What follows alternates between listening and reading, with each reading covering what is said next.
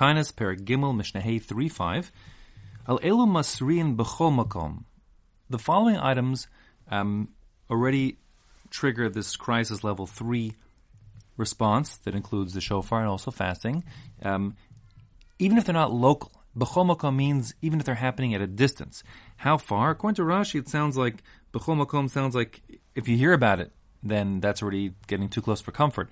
Um, the Rambam seems to understand it means that it's you know close by that these things can come to you. And really, Tosfos Yom Tov says Rashi must mean the same thing. That he means clo- you hear a shmua, you hear the the news of this problem um, about something that's happened at least close enough that it could reasonably be assumed to eventually come your way.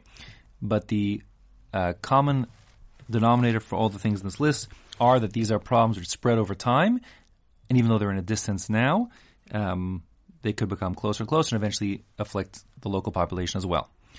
Therefore, the Mishnah says, Al hashidafon v'al hayerakon. On shidafon, that is when the strong eastern hot winds blow and they knock the kernels of grain out of the the ears themselves. So um, they'll never be able to be ripened and collected. So the, there's sort of winds blasting the grain, and of course it would cause a food shortage. And yirakon means like the yellowing of the grain. So again, there's some sort of like unseasonal heat, um, which makes the grain turn yellow prematurely and never ripen properly, unable to be harvested. In those cases, again, the concern is that it could spread. If it's going on in the neighborhood towns or even the next city or town over, it could spread to you as well. And therefore, one is Masrian, one already goes into level three um, response. Al ha'arbev al. Same goes if you hear about uh, locusts. Arbe and chasil, two different kinds of locusts. One, these are destructive locusts. They swarm, they come, they eat everything in sight, and therefore could cause total devastation to the food supply. And therefore, even though they're in the distance, locusts can travel very far, very fast. They can travel even 100 kilometers a day in search of food. Um, Ra'ah. Same goes if you hear about wild animals. This is talking about dangerous animals um, that are predatory, that could hurt human beings that are acting in an unusual way, meaning they're in the towns during the daytime.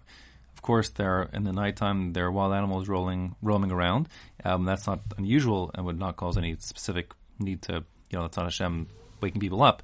But if weird things are happening, if there are lions or wolves walking the streets in the middle of the daytime, that indicates a great risk, an unusual event, and therefore again level three response.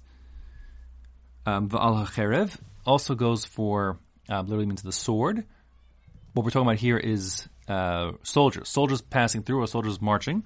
So the concern here isn't even soldiers that are coming to attack, that for sure, but even um, what the Gemara calls cherev shel shalom, peaceful sword, meaning the soldiers are just passing through. They're going from point A to point C, and you live in point B in the middle, and but they're going to pass on through. That's that's bad news um, because soldiers just are, are dangerous people. Um, they can you know rape and pillage and who knows what in, on their way um, that could cause loss of life, etc., and therefore um, a level three response is required immediately because who knows where these marauding soldiers and what they could get up to. On all those things, Masri and Aleha, we immediately um, blow shofar, meaning in addition to the other things of, of fasting, etc. But Shehi Maka Mahaleches, because this is a, a problem, Maka is like a plague, a blight, trouble that is mahaleches, that literally means that, that walks. It's in, in, motion and it can eventually come to us as well. And therefore we respond to it even though it's currently at a substantial distance.